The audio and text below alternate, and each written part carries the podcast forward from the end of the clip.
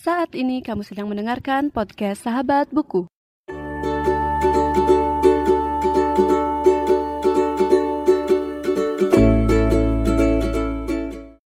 Halo semuanya dan selamat datang kembali di podcast Sahabat Buku.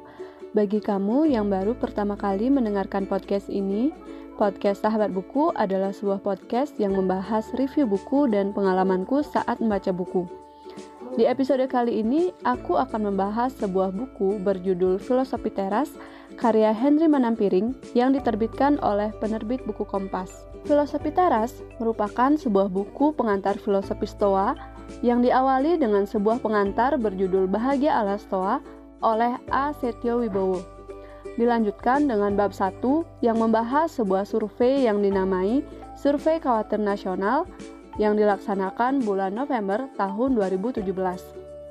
Pembahasan mengenai survei ini dilanjutkan dengan wawancara dengan Dr. Andri SPKJ FAPM yang membahas tentang pengobatan psikosomatik dan gangguan pikiran seperti takut, stres, khawatir atau cemas, dan depresi.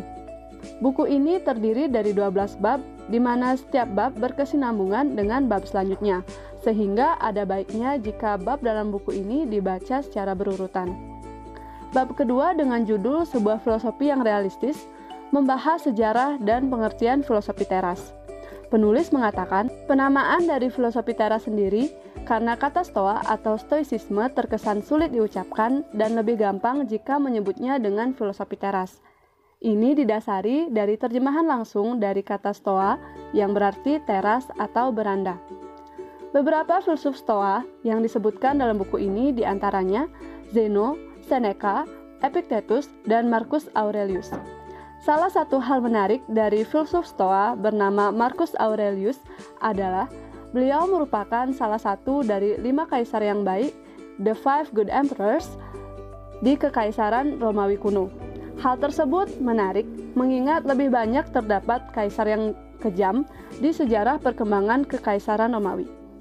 Salah satu kutipan menarik dari Marcus Aurelius dalam buku Filosofi Teras adalah Mengapa begitu sulit saat hidup dirasa melawan dirimu? Jika memang kejadian ini datang dari alam, maka terimalah dengan senang hati. Jika tidak, maka cari tahulah apa yang harus kamu lakukan yang yang selaras dengan alam dan kerjakan itu bahkan jika hal itu tidak memberimu kemuliaan.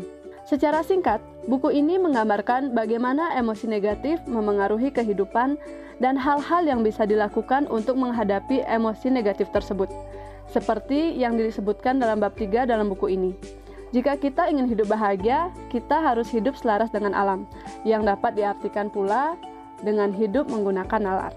Buku ini bisa dijadikan pengantar untuk memasuki dunia filosofi stoicisme Henry Manampiring memberikan pandangan baru yang berbeda dari buku pengembangan diri yang biasanya hanya membahas motivasi dan melihat dunia dengan pandangan positif.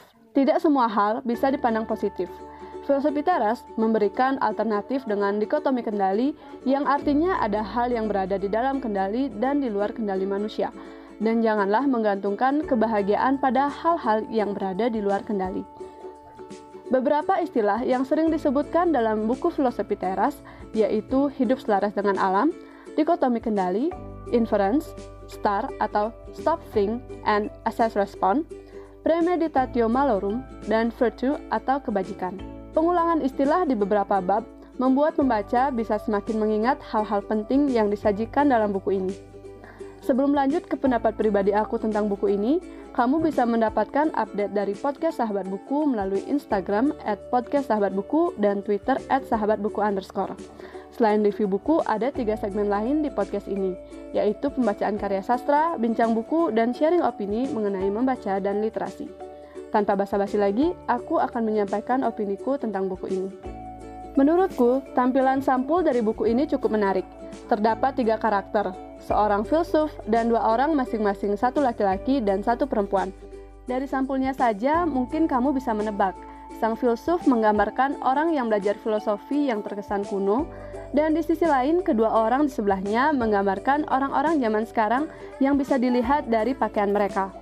Buku setebal 320 halaman ini juga menurut aku tidak terkesan berat, malah kadang membuat kita tertawa dengan kenyataan yang ada.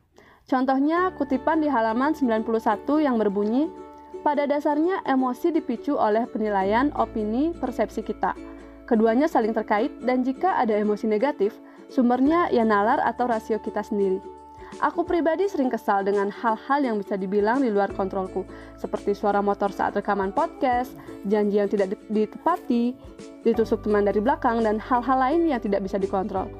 Tapi ya masa sih kita harus terlarut dalam hal-hal seperti itu? Ya jelas enggak dong. Terakhir nih, di buku ini terdapat ilustrasi oleh Levina Lesmana yang menurutku bisa menambah minat baca karena kita tidak hanya melihat tulisan-tulisan panjang tapi juga diselingi ilustrasi serta kutipan yang menarik. Sekian dulu untuk pembahasan buku Filosofi Teras. Jika kamu ingin berbagi pendapatmu tentang buku ini, bisa langsung menuju YouTube, Instagram, atau Twitter podcast Sahabat Buku dan sampaikan di kolom komentar. Kamu juga bisa mendukung podcast Sahabat Buku melalui link karyakarsa.com yang ada di deskripsi. Jangan lupa untuk membagikan episode kali ini di media sosial kamu ya. Terima kasih telah mendengarkan dan sampai jumpa di episode selanjutnya.